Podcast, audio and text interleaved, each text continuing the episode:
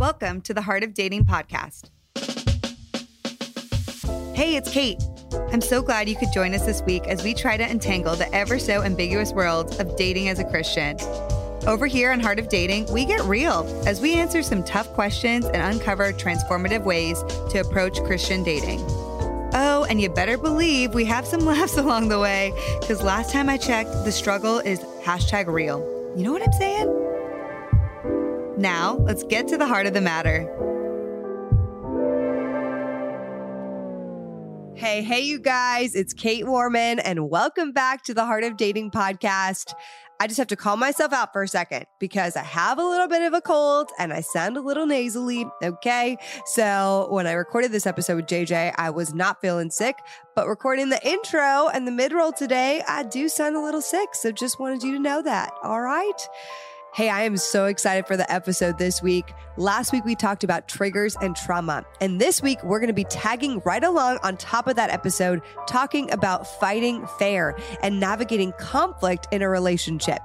There is a myth out there that a perfect Christian couple doesn't have any conflict. Sometimes you look at these leaders or these pastors and you think, oh my gosh, they just get along so well together. I bet they have no conflict. That is what a true godly marriage looks like. No conflict. Y'all, that just ain't true. Okay. It's not about having no conflict. It's about figuring out who you want to do conflict with well and consistently fighting for making conflict be healthy in your relationship so that it's not this long, drawn out, horrible thing between you. And the most important part about that is figuring out how to come back to knowing always that you are a team. JJ and I have actually had a lot of conflict in our dating relationship, and especially in our engagement. It's brought up some things that are just difficult. I mean, you're combining lives with someone. I'm not going to sit here and pretend that we've had zero conflict. It's just not the case. But something that we have been committed to within the conflict is figuring out how to fight fair and fight well, and also figuring out how to come back to being a team consistently, not trying to throw arrows at one another, but instead stand on the same line and turn towards the problem and then knock the problem out instead of knocking one another out. And so that's a big theme of the episode today. If you are going through conflict in your dating relationship, it is okay. There's a certain level of conflict that's okay. But if you are feeling stuck in it, we want to help you today through this episode to learn how to fight better, how to fight fair, and how to get back on the same team. Listen, you're dealing with somebody who's totally different from you.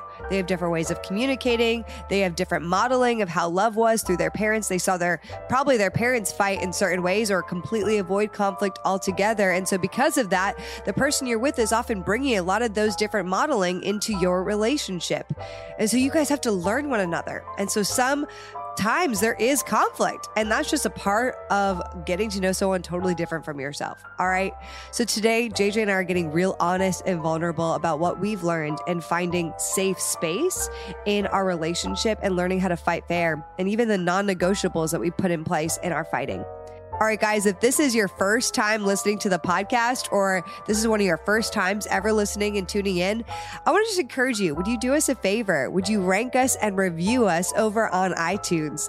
Believe it or not, that actually helps us a lot. So if you've gleaned anything from our recent episodes and you've never written a review before, if you're brand new here, encourage you to review us and rank us on iTunes. Also, if you didn't know, we're doing this podcast now on YouTube, so you can actually watch JJ and I interact in these conversations. I think the podcast on YouTube brings a whole different dynamic. It's so much fun. All right, guys, without further ado, let's get into this episode today with my man, JJ, in Fighting Fair. Hey, everybody. Welcome back. Welcome, everybody. Wow, that was loud. You're loud and in charge. I'm just pumped up to have you guys back. Hey, guys, we're so grateful for all your messages about just showing JJ the love. I'm just saying this because it's been so exciting to see how you guys have loved how the podcast has shifted a little bit this year. And obviously with the addition of JJ and babe, people are loving your perspectives.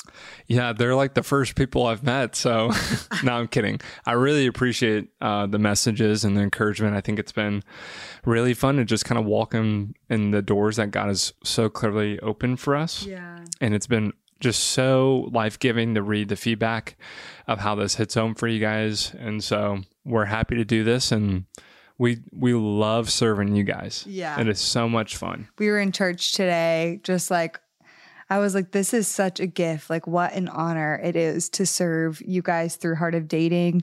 We just wrapped up or closed the door for our program, School of Dating, our mentorship program. And we're praying over the names of every person in the program. And we constantly are praying and thinking about how we can best serve Heart of Dating. And it really is such an honor. Yeah, it's we're so thankful to have your guys' ear, and I don't know, it's been really, really cool to see what you guys are saying. And so go ahead and drop some feedback. I'm personally super excited for this podcast today. Yeah.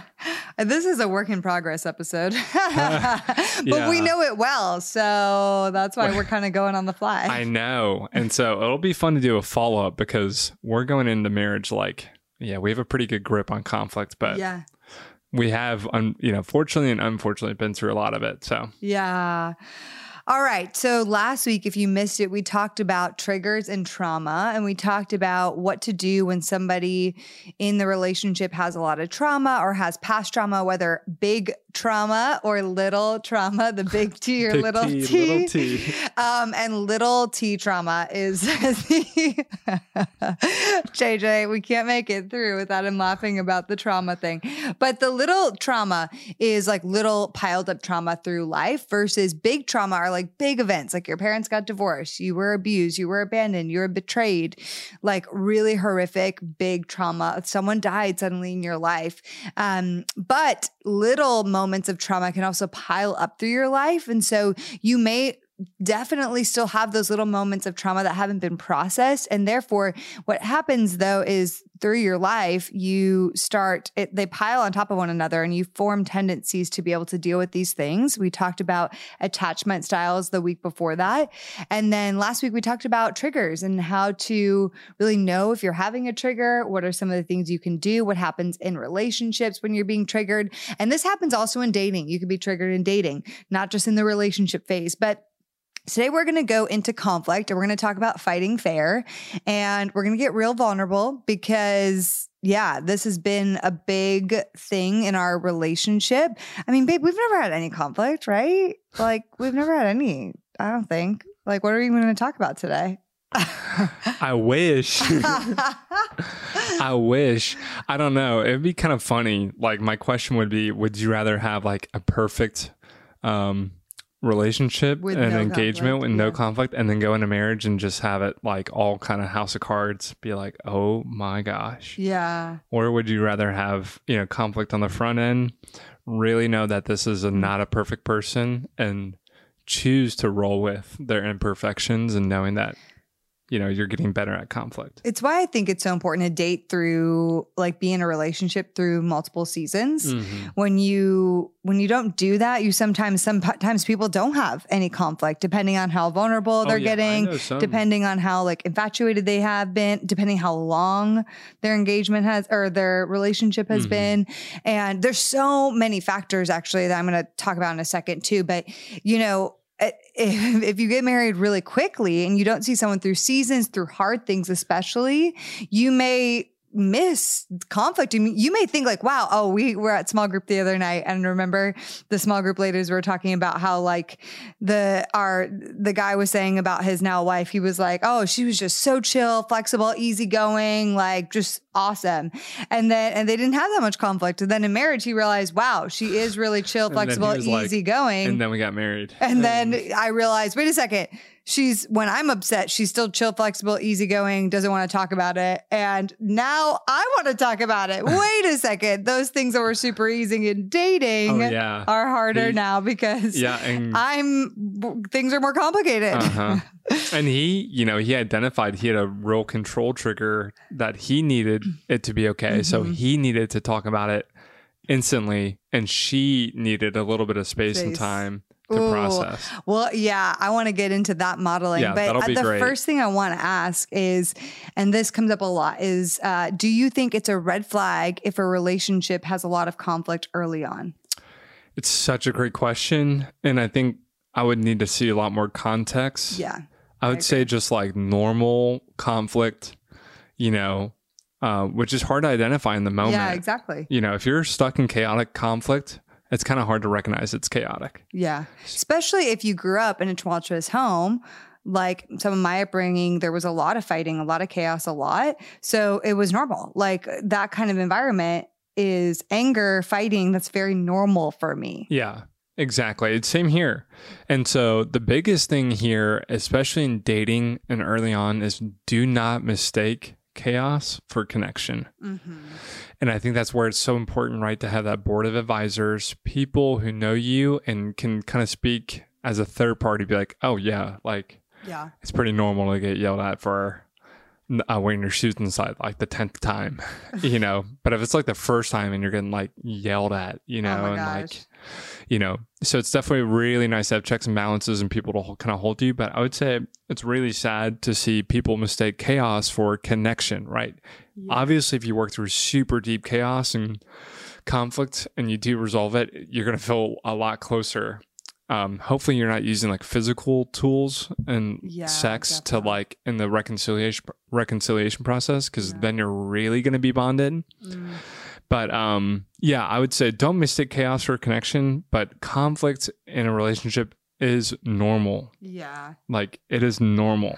And I will say this on the flip side of things, I get sad to see so many people see conflict happening and then they compare themselves to a relationship of two people who seemingly have very little conflict. Oh my and God. Then they're like, I can't be in this. Like we have too much conflict. Well, normal relationships have certain levels of conflict, but what you got to keep in mind, and this is why it's so important to take ownership of knowing you and your triggers and your past and your attachment styles and those wounds, because like there are certain people that are, you could have two secure people that have little conflict because most of them, because both of them are pretty secure and they don't have a lot of anxious or avoidant or ambivalent leaning attachment wounds. And therefore their conflict is very little to none.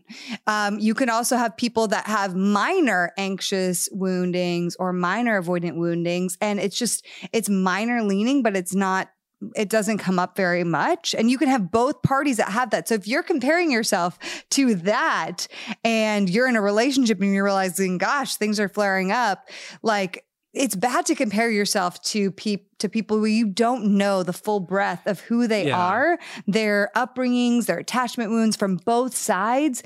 And I will just say from my true honesty that, you know, I used to do that and it used to really make me so fearful of like, oh my gosh. And then I started realizing through time, I'm like, wait a second, the people I'm comparing myself are the people who have like very little trauma in their background. They're very different. Everything, it looks very opposite from my upbringing. So while I'm not going, I always want to get better in the conflict I am having.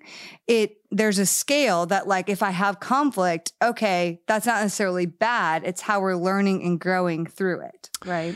Yeah, that's so much more in depth. And I would just say, you know, you hear don't compare yourself to other couples in some ways. And that's a much more in-depth way to look at it. It's just like their stories, their trauma, their attachment style is so different. So you can't compare, right? It's like there's so many different combinations. And the other thing is, you know, the reality is if you're in a relationship with another human being who is imperfect, inherently selfish, and just as, you know, not fully sanctified on earth, like there's going to be some sort of conflict. Yeah. It's secure couples maybe can just work through it a little bit more easily or quickly. Yeah. And that's really what it boils down to. Like they still have it. They just can resolve it much more quickly. Yeah. And this is also in the beginning. Like if you are also comparing yourself to a couple who's been married for 5 years and have worked this stuff out, like, of course. Yeah. So it's, again, so important to know yourself, start getting to know the person you're with and their story. It's not to say as well, I want to clarify. It's not to say that if you have a lot of trauma in your past and they have a lot of trauma in their past, you absolutely can't be together and you can't work things out. That, I don't think that's a beautiful picture or a hopeful picture of how God is redeeming. And you can see that all the time. But the key there is if you recognize that you have trauma and triggers and you're willing to take ownership and start healing or have already started to heal those different layers. Yeah, exactly. And we're going to talk about this later. in the episode. So just stay around because this is such an important point because a lot of people hit a plateau where they're going through the same conflict over and over, and the conflict cycle, which we'll define later. Conflict cycle is basically the whole cycle of conflict is still taking a very long amount of time. They're not getting better at it. One or both parties is not doing a lot of work to show up better. And so you're just kind of like a stalwart, you know, it's not really going anywhere. Yeah. You're just kind of stuck on the same conflict over and over. Half the relationship is conflict. Well, baby, will you talk about the conflict cycle and like the fact that that conflict is okay, but what a healthy cycle of it is? Yes. So this is a diagram I learned from my therapist. If you guys are listening to the episode, I'm going to write it out on paper. Yeah. But if you're listening, go look it up on YouTube because this totally changed my definition of conflict and most importantly, maturity in conflict. So I'm going to go ahead and write it.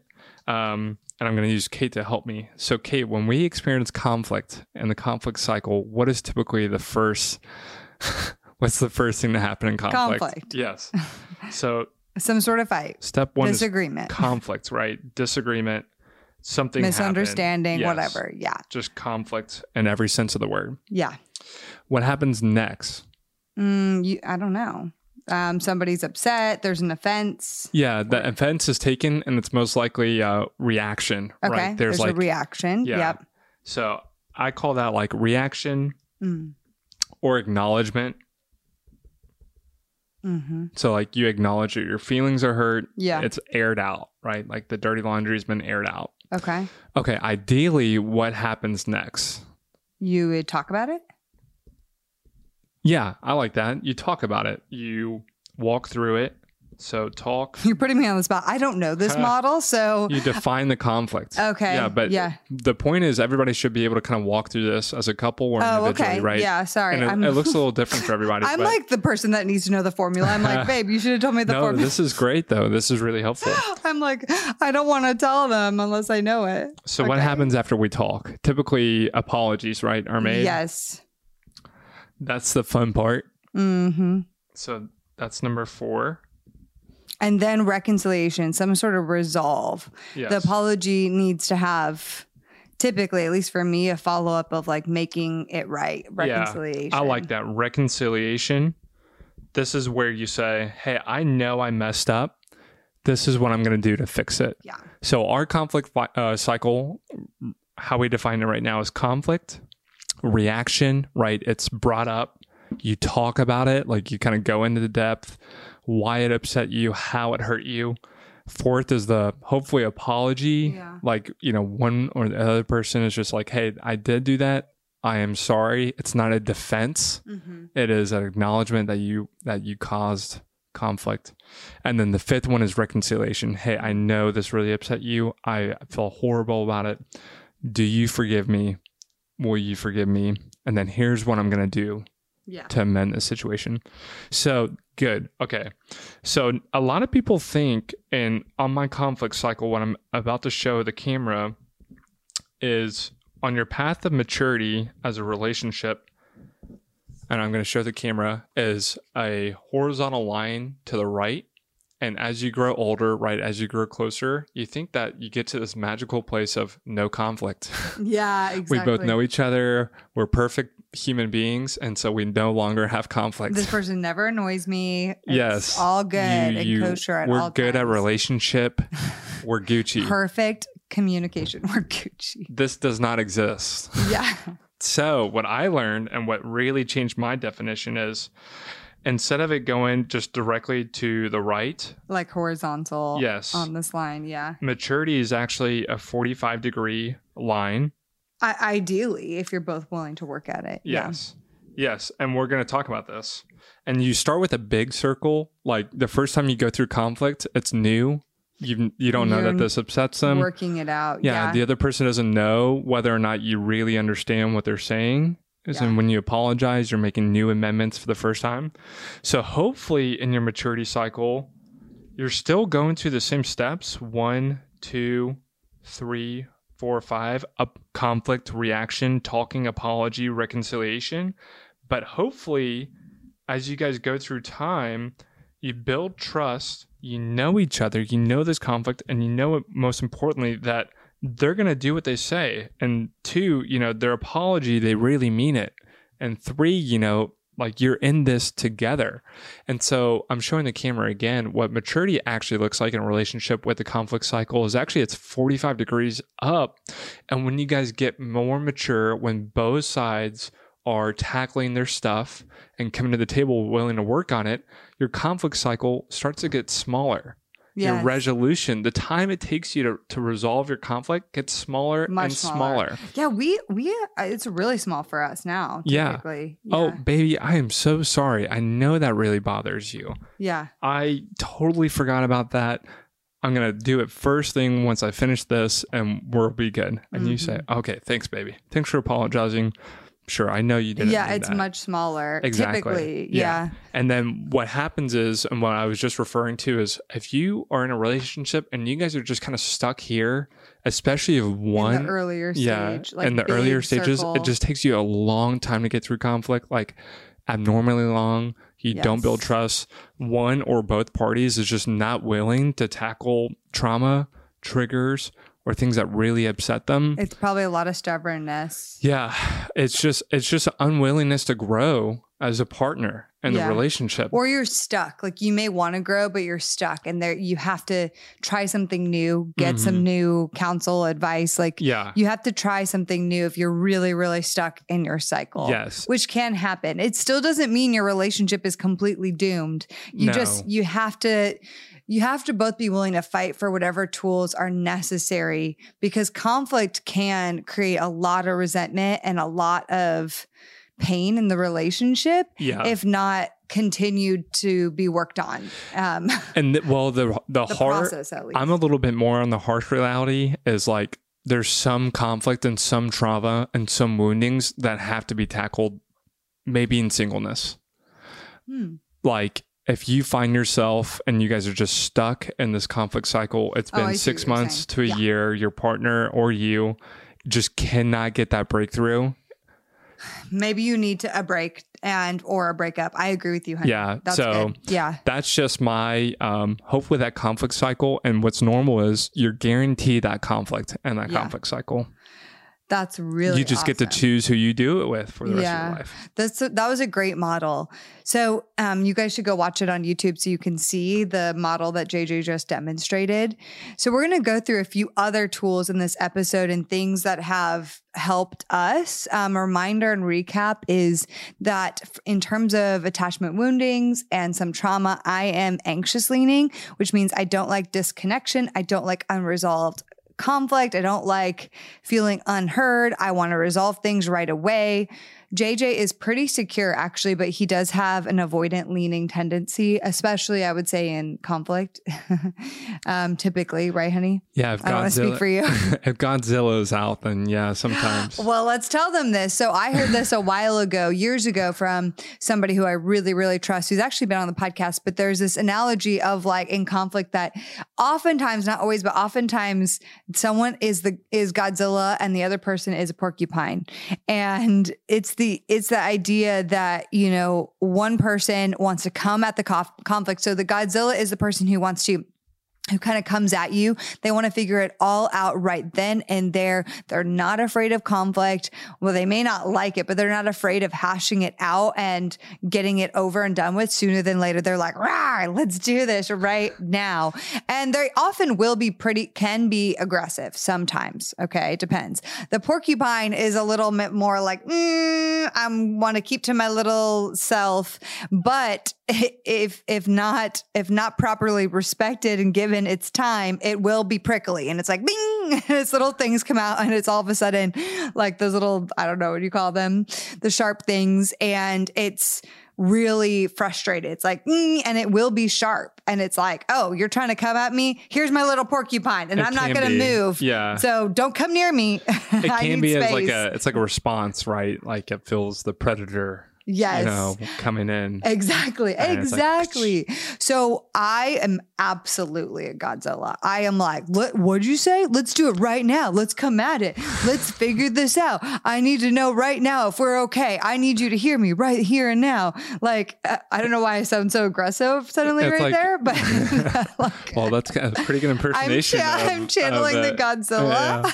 It's like the whole place goes on lockdown. It's like, we're going to figure this out. I'm like suddenly fire is like, coming out of my mouth. You thought you were leaving at 9 o'clock tonight? Well, that's funny. Because I'm just getting started. I know. So what would you give? So advice for the Godzilla is, for me, obviously we talked about how a flight and fight response, and this is a fight response typically. And it's like, let me go to battle. Let's figure it out. I'm going to give you all the facts and I'm going to come at you. I'm going to try to make you resolve it with me. And we talked how last week when you are in a trigger, which normally Godzillas are a bit triggered when they're coming at you like a Godzilla. When you're triggered, nothing good and productive is going to happen. So really for a Godzilla, you really need that space to calm down. You said it last week, babe, that like you need 20 minutes to like even 60 minutes sometimes to really calm yourself down. If you are really getting into that zone of Godzilla energy and the other person is like, no, I'm not here for it. Like now you're triggering them most likely with how much you're coming at them. And so nothing good is going to happen. You have to say, okay, this is, if I keep pushing for it, what I've noticed, if I keep pushing for it, because my anxious wounding is like, I want the resolve as soon as possible. I feel completely naked and not safe without the resolve. And so I have to tell myself, first of all, I need to say, like, remind myself of some logic if I can, like nothing good is going to happen. I know the pattern here. If I keep coming at it, if I keep trying to make it, he's going to feel squashed. He's going to feel potentially resentful towards me after. It's not going to be what I want. He might say what I want in this moment, but it might be to just appease me. It's not because there's true resolve happening. Yeah. Because like that Godzilla may do that. They may come at you so much so that eventually the person is like, fine, I'll just say whatever you want to hear, but they're not meaning it. They're just defeated. They're like, this is the only way I could get the Godzilla to stop running at me. Oh yeah. And attacking. So if you're the Godzilla, you need to recognize like, it's not, you have to, wanting resolve sooner than later is okay. But if you are trying to get it in a triggered state and you are coming at somebody, it's not the ideal timing. Timing sometimes is everything when in conflict and when you are triggered, especially. Oh, for sure. I mean, I have a good friend. Their rule is if you're bringing up offense, like it has to be in a safe environment. Like you cannot bring your offense to the table if somebody else is coming to you with theirs. Oh, so you can't respond to Godzilla.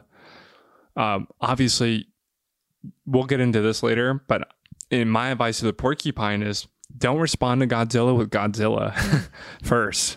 Those are those messy fights. And I think we've all, you know, if you've been in a relationship for, you know, at any point in time, those are the messy ones. Those are the hard ones. Yeah. But my advice for the porcupine, and just to be clear, this is not a list of do's and don'ts. These are lessons that Kate and I've learned as that role and advice for ourselves that we think might be helpful for you guys. Yeah. So my advice for me as the porcupine is have courage. Like have courage, like stand in there. Don't suppress your feelings. Don't just turn off because she is being Godzilla and just going off. Like have courage, stand in the gap, come with your feelings, like be very knowledgeable about your feelings. Don't just suppress them and then just appease her and say what she wants to hear and then get out of the conflict. Like stand in the gap, like show up well, and also show up with compassion for the other person. Like that is the moment for you to show up well for them and support them, to validate their feelings and work through the conflict together, even if you don't feel like it in that moment. Now, if you are a true porcupine and you need time to process, then the advice there is different, right? You have to find a way to kind of safe in the conversation and then also say, hey, I just really need time or space to process this. Can we align on a time tonight, tomorrow to talk about this? I think another important part is to say, I see this is really important for you to resolve. That's a great one. And I want you to know that I also want to resolve this. I'm not feeling in a place as though I can resolve it right now, but I do want to. Yes. And does tomorrow afternoon sound good? Literally for you? Pull out your phone and say, does tomorrow at 9 a.m. over coffee sound good to you? And then send them a calendar invite right there on the spot. And meet them at 9 a.m. And that's important for the Godzilla. The Godzilla wants resolve. They want to feel heard. They want it to happen then and there. And they're often coming at you because they're afraid that they're not going to get one of those things. They're not going to get emotional safety. You're not going to hear them. Yeah. Like blah, blah, blah, blah, blah. So it's really important. Like the Godzilla, me, I have to say, okay. And this is really hard in the very beginning when you start conflict, because you're like, will you follow up? Like, will you come? Yeah, it's part of the trust part. Yeah, trust building trust. And so if you are a Godzilla, or if you lean like me, you want to resolve it right away, then it's really important to express like, hey, I don't want to come at you, and I need to work on that. And I will own that as my part. Something that would really help me is I'm often doing that. I know myself, because I want resolve sooner than later. And I want to honor that you need a little more time and space to process, which is hard for me, but I really do want to respect your process. Yeah. What is important for me, what would make me feel really safe, is if you would lead setting up a time to resolve it and follow through with that. Yes. And so, yeah, there's a couple different, if you have a Godzilla on one end, there's a couple different, tactics, or depending on your personality. I personally, I'm okay resolving conflict on the spot. I'm totally cool with that. Or if the other person, typically, but yeah. Yeah. Or if the other person needs space or time, like we were listening to these other couples talking about their conflict. And there's one wife who was like, honestly, I need anywhere from a few hours to like a day before I can resolve it and talk about it. And I was like laughing to myself. I'm like, honestly, I wish Kate would be like, I need to talk about this tomorrow. And I'd be like, okay, sounds good. I would just keep rolling on with my life. I wish you would say like, I need a day to think and process this. I'd be like, all right, I love that. Yeah, I'll talk to you then. But anyway, it just depends on... there's two people present. And so there's a lot of advice right there.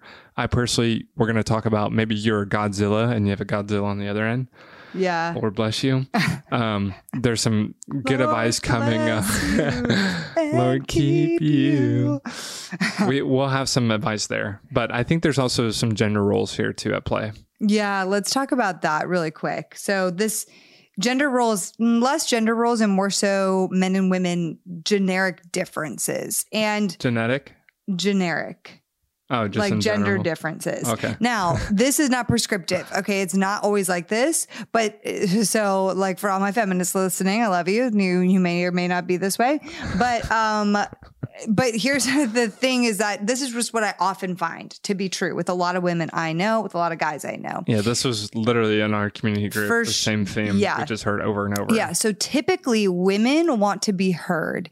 They're the kind of people where they want you. They're going to express and share a lot of their feelings, probably externally processed a lot of the time. Again, not everyone.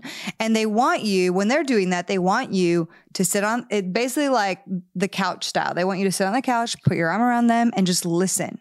What they don't necessarily want is for you to judge it or for you to fix it. This is with when they're talking about things outside of your relationship, or if they're talking with you, they don't even necessarily want you to fix it. Right. It could be something like, can you just listen? I just want you to... like even the listening is helping me right now, making me feel like comforted and safe. Yeah. And that is a mistake we sometimes make, because guys tend to want to be Mr. Fix It, and they want to use their logic and reasoning, and like, that doesn't make any sense. And if you say that to a girl who's in her feels, she's going to be like, what? Her crazy eyes start coming out. She's like, I'm sorry. Basically, if she walks that whole problem and you say, okay, sounds good, here's how you fix it. You failed. Oh my gosh. Or if you just say, okay, sounds good. I'm like, nothing. Wow. Because okay. One of the couples said, and this is so sweet. But she wants to process a lot. And then he's like, yeah, cool. Yeah. And it reminded me of you, babe, how you're like, okay, sounds good. And I'm like, that you didn't makes hear her so anything. Mad. So men on the other side. Well, okay, go ahead. Why don't we give them some phrases? What are, if you're a man sitting here, or if you're the person who needs to just be heard, what do you like to hear back? Well, one thing is, if you're a guy, you're like, I do have some advice, but you know, this is a great rule in general. You ask permission before you give advice. And if you're not sure what she wants from you, ask earlier in the conversation. Hey, this is really, and I can see this is really important to you. Mm-hmm. And I just want to understand what you best would want from me right now. Do you want me to just listen, or? And I do this for you too, right? Advice. Like, yeah, you do. And I'm like, obviously give me advice. And you're like, okay. I'm like, why else? But there is sometimes where you don't want my advice. Well, that's when I don't like your advice. Wow. Well, like, actually, your boss is right about that. I'm like, no. I'm right. I'm like, yeah, she'll take on his side. Yeah, I don't like it when you don't take my side. Okay, well, that's the problem, because I'm giving you. Anyway, so I think you love to be told, especially if I'm just listening. Be like, oh, honey, that sounds so hard. Yeah, it sounds so hard. What do you? That must have been really difficult for you. Yeah, exactly. And she's like. She's like, that's so hard. It's like an IV of affirmation and like, feeling comforted. I'm like, man, honey, I'm so proud of how you didn't lose your cool right there and cuss her out. What? I don't cuss women out. Oh my gosh. But anyway, that's the kind of like affirmation and listening ear that you're looking for, right? Yeah. And you have to tell, someone can tell when you're not actively listening. Oh, that's another one too. You got to be actively listening. Okay. Like I sometimes, and people have called me out for this, I'm an overactive listener. Sometimes I'm like, yeah. And I've gotten a few reviews on the podcast of people like, Kate, too much. I'm like, I'm just an active listener. Okay. Sue me for it. But actively listening means like nodding, paying attention, like, oh, wow. Like, and you know when you're actively listening and when you're not actively listening. Yeah. So,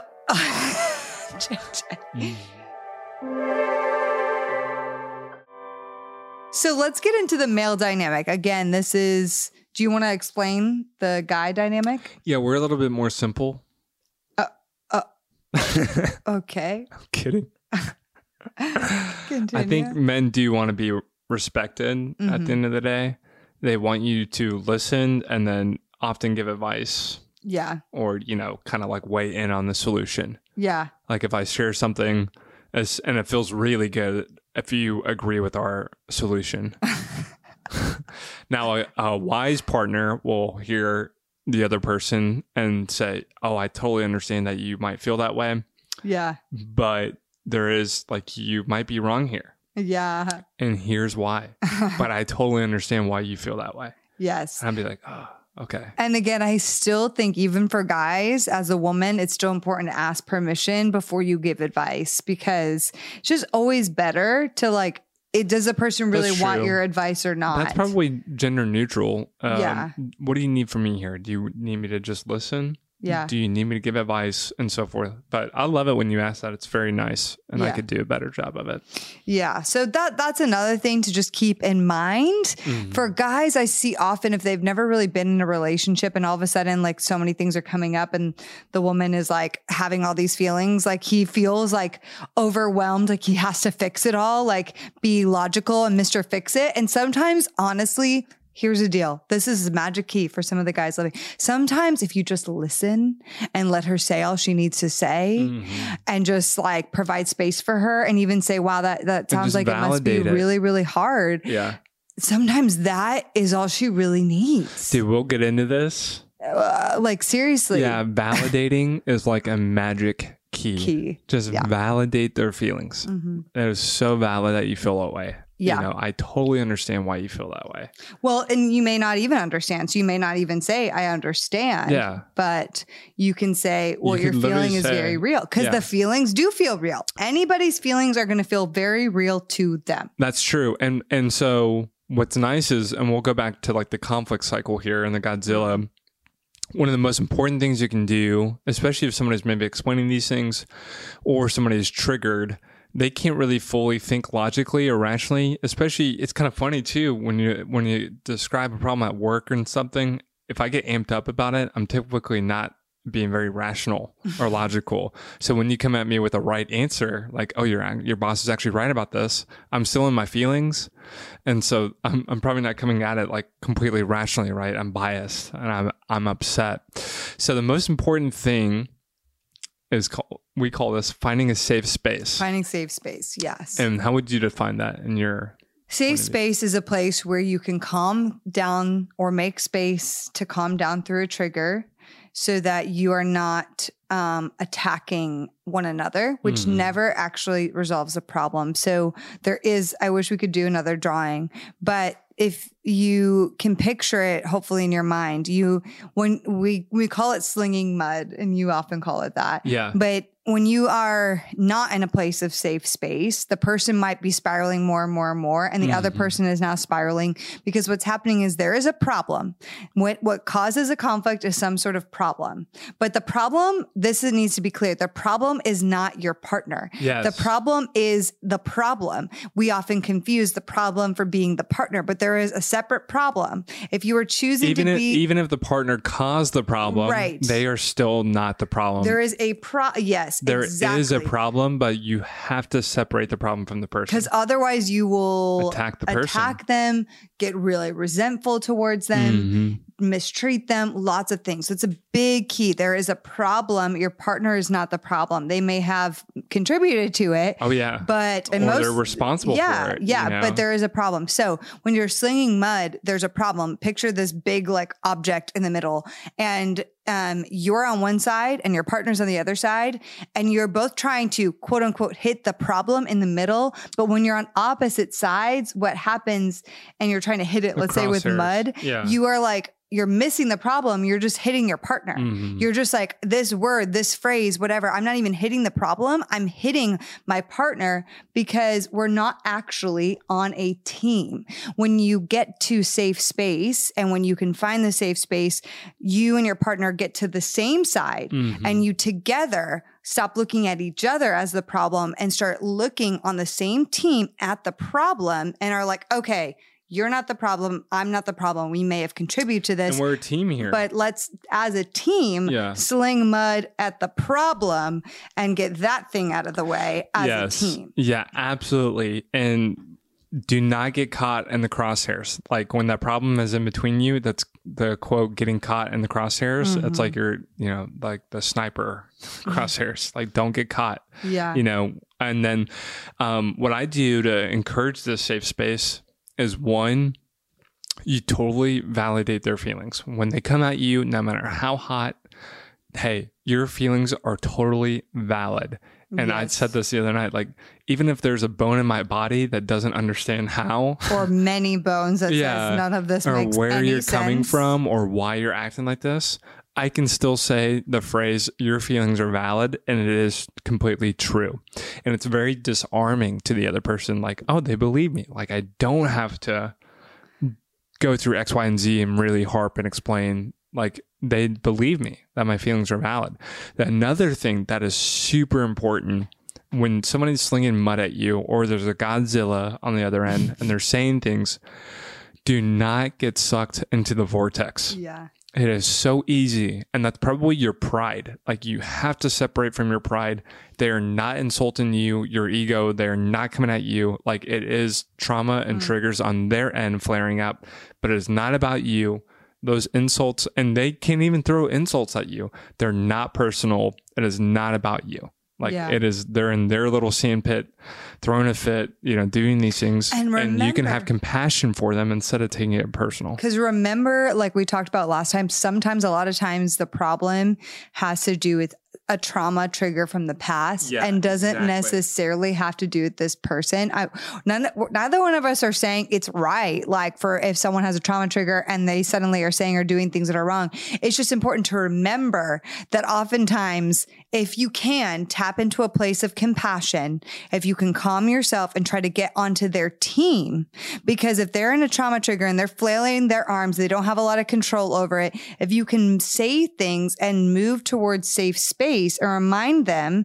And this is already when you've like built in this model. You have to talk about wanting to do this model together in order for you both to like know that this model exists and that you want to get to that place. Because the idea is, okay, we're slinging mud and we're making each other the problem. And we need to instead get on the same team, even reminding the other person like, hey, I am on your team. Yeah. How can I better be on your team right now? I'm really having a hard time. Like I have to say that sometimes too. I'm like, I am on your team. Yes. Or you remind me of it too as well. Yeah. And this just occurred to me, we can do a whole nother episode on this, but if you're struggling to share your feelings about the other person, one super important thing to keep in mind is never say like, you are this. Oh yeah. You like labeling, because that is judgment. That is like the hallmark sign of judging somebody and assigning to them.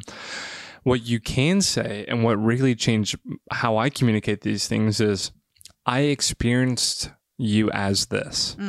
So I'm not saying, hey, you're selfish. I'm saying, hey, in this moment, because of what you did and how it felt for me, I experienced you as selfish. Or you can say, or you could also flip it and say like, this is like owning it for yourself, of saying like, the way you are responding right now is making me feel really XYZ. And it's making it very hard for me to approach the conversation because I'm feeling and I'm experiencing you as being very selfish. And that is making me feel like it's not a safe space. And so I don't know, I'm having a really hard time personally wanting to resolve. And I know that in there, I do want to resolve. That's a good one. Yeah. That's a good one. Or you maybe unravel. Have you said this to me like this? Hey baby, blah, blah, blah. You make it really nice and sweet. It's very disarming. And you're like, that is a way I really could have received it. And the other person's like, okay. Yeah, that's a good point.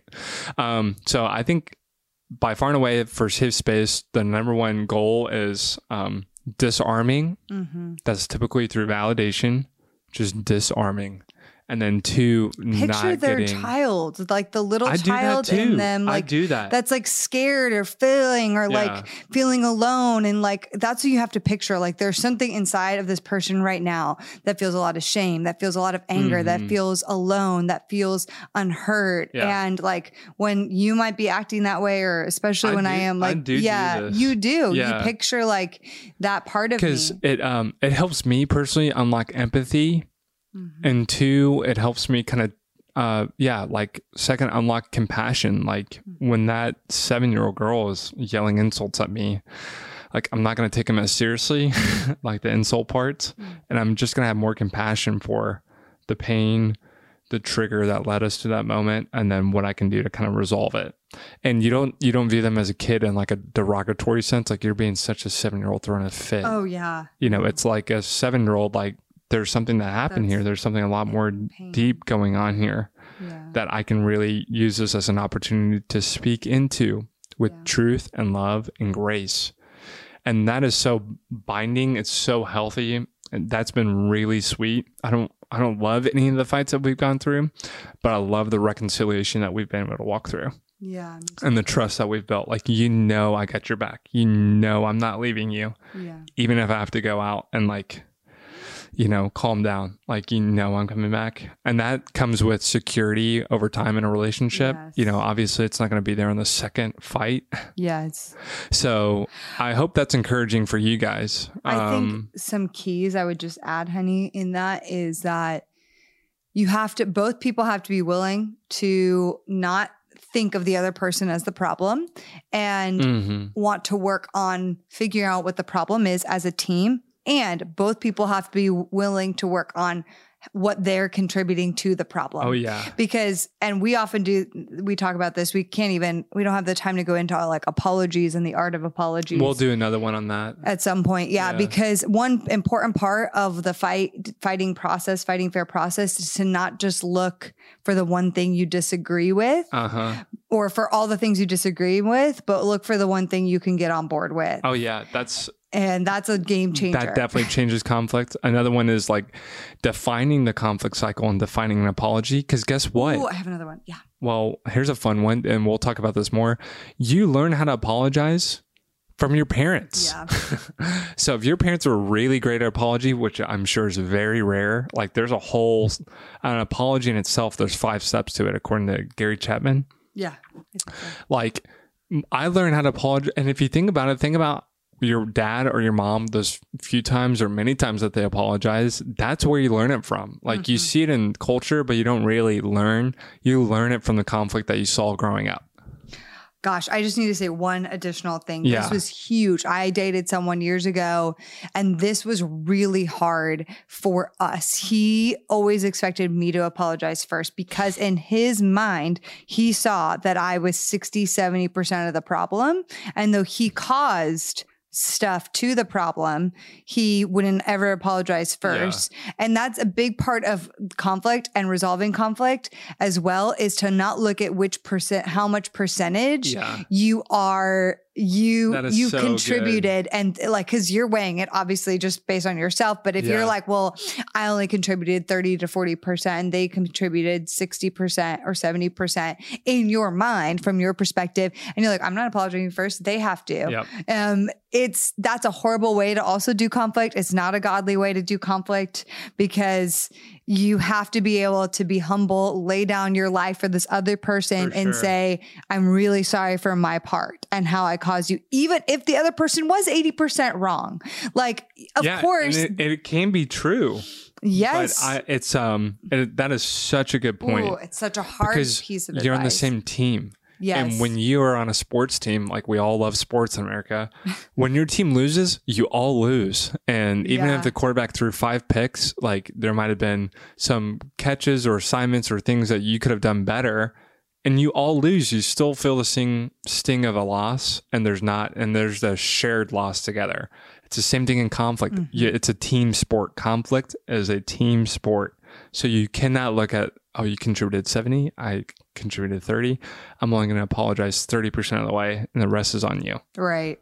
Horrible way to do it. And that I see trips couples up a lot. That has tripped me up a lot of like, but like, you know, you both have to be willing to apologize. Because if you are always finding that you are contributing 40% of the problem and you're always the one apologizing and they don't apologize, like that is a problem. Yeah. So it just takes a lot of humility. Yeah. It's again, a team effort. Yeah. Another huge thing that's helped us in this process. This is the last one. Yeah. The last thing for fighting fair is having fighting non-negotiables. I would say this is for people when you are getting more developed, when you are in a relationship really serious and there is conflict. I mean, if married people can even listen to this, this is helpful advice, but we learned this in premarital, and I think it's very, very helpful to have fighting non-negotiables. So knowing your unique DNA, both partners' unique DNA, what is an absolute no-no for you in a fight, and both establishing what those things are.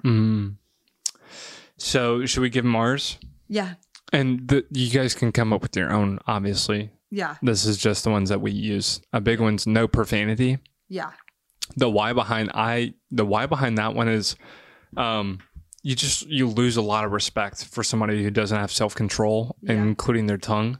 And so when they start, dropping any kind of curse words, like small or large in degree, you just lose respect. Like you just can't have a safe conversation. It's a hallmark sign that the other person doesn't have self-control and is not in a place to calmly talk about it. And so no profanity. Yep.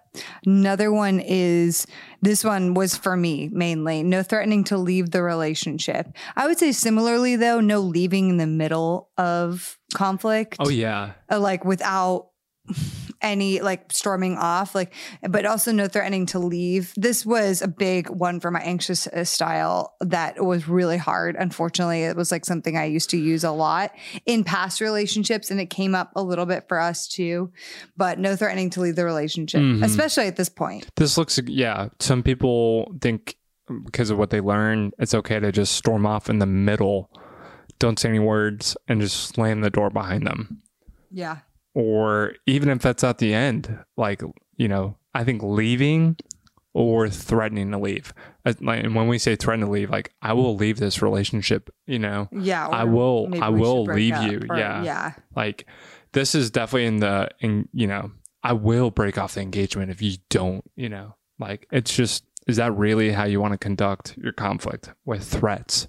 And especially a threat to leave. Like, that for me is super deflating. Like, really, after everything, like, we're just going to toss in the towel on this one conflict, you know? And then the last one, this one was more for you, because I would do it. No laughing. And I learned this too growing up. Like, if somebody's acting cray-cray over there and they say something that, no matter how illogical from your point is, like, do not laugh. Like, don't laugh. Like, it's not a laughing matter. And some people have a reflex of, like, uncomfortable things make them want to laugh. You do that too. Sometimes. Yeah. Like, I get really upset. And she goes, it's funny. No, is this a joke? Laughing is awful. That one for me was a really big no-go because of my abusive relationship, and like laughing just, it's like mockery. Yeah. It feels like, especially laughing if the other person is crying. Oh my gosh. That one I just can't even handle. If you're like, you're crying right now, like anything of that nature, like just is a no-go. We don't have this one, but another good one I heard is their non-negotiable is if something's not okay, like you're upset about something, this is maybe for to avoidance. You're not allowed to say, I'm fine. And then have the other person ask a follow-up question like, are you really fine? And play that game. If it's not fine, one of their non-negotiables is you have to communicate it's not fine. If someone asks you a question. Now, you don't have to resolve it. You don't have to go through the conflict in that moment. You can do it later, and we're gonna have like a ending cliffhanger question, but for you guys to answer. But that's really cool because you have to communicate and be honest with how you feel, but you don't have to resolve it in that moment. Yeah. If you're a processor, you can't have space and time to come back to the table. Now, to close, and this is so funny because I hear it and I'm like, do we agree on the phrase, do not let the sun go down while it's in the Bible on your anger? But I don't agree with that. I think the heart behind that, even in the Bible, is to not allow conflict to go unresolved and untalked about. And but I sometimes believe, and I believe that's something you can do, and that is helpful. I mean, we don't know what it's like fully because you and I aren't married yet. We haven't slept in the same bed. We don't know what it's like to be like mad right before bed. Like I don't know. We will find out more about this, right? But my initial take is you want to, as much as possible, like remind the person, I'm on your team and I love you. And I do need some time or overnight to think about this or calm myself down, especially if it's late at night or whatever. And then, so in that case, I am okay with it being talked about the next day. I think what's important here is like the posture of the seeking and wanting to resolve and then actually doing it. Absolutely. Do you agree, babe? Correct. It's because the phrase is don't let the sun go down on your unresolved conflict. Yes. The phrase is don't let the sun go down on your anger. And you can have the absence of anger, right? Peace of some sort in unresolved conflict. And that is super, super important. Yeah. You sometimes, the more you work into that secure, you have to be okay with things maybe not being okay in that moment. Yeah. Because that's life.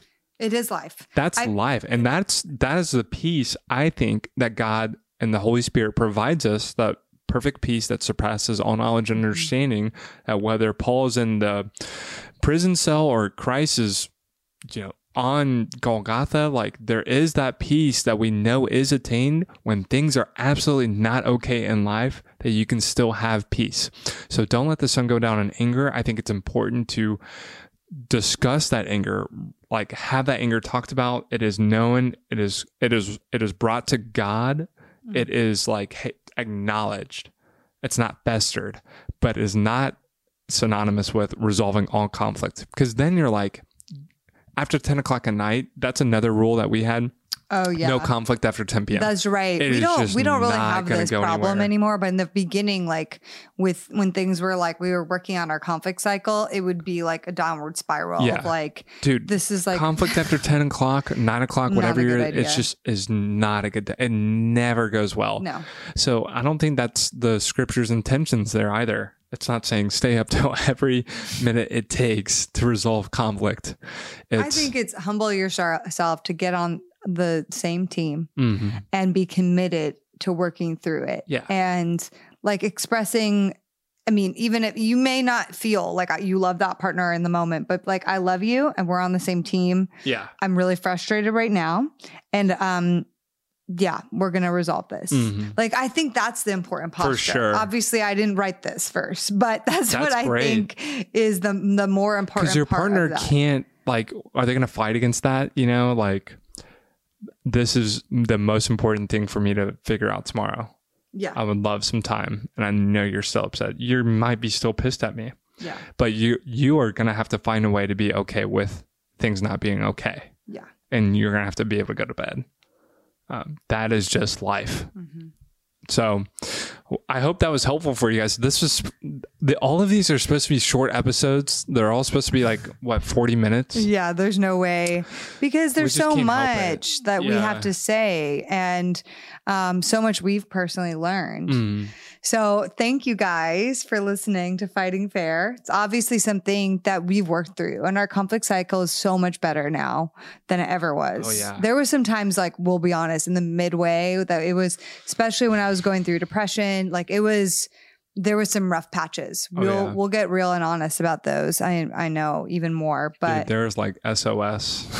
Yeah. Like, I'm on the beach. And we're really grateful we did have some people pouring into us. I think we wouldn't have made it through our relationship without some really key mentors helping us through some of this conflict. And the most important by far and away, and I don't know if we referenced this enough in the last one, is like, if you don't have a foundation of grace and you don't have a foundation of leaning on Holy Spirit and like leaning on God for that empathy, that compassion, for the humility, right? To really humble yourself in conflict, you will fail. Yeah. Like, it just is. It's so true. I don't think it's possible. Yeah.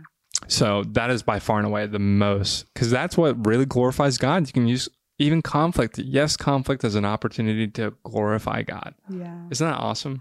Aren't you just awesome, honey? Yeah, well, I don't know about that, but you are.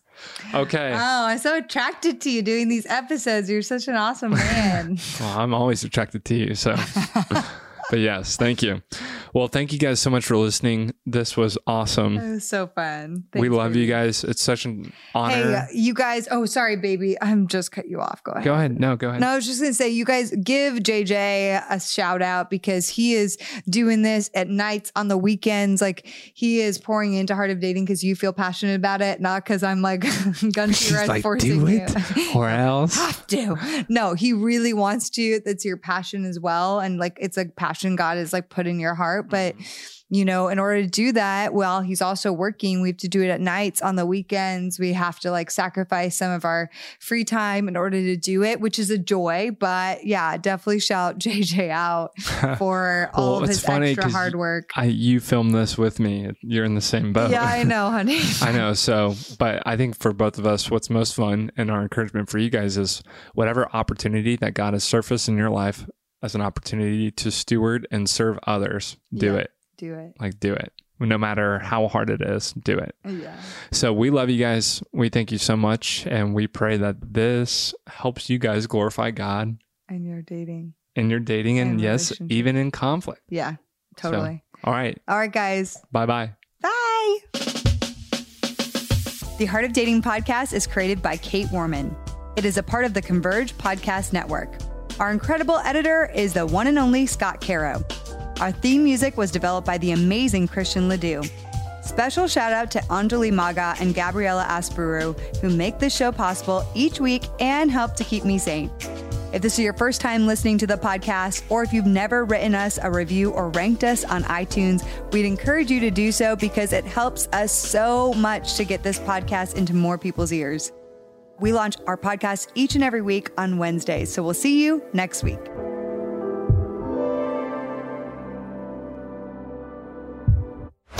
This show is part of the Converge Podcast Network.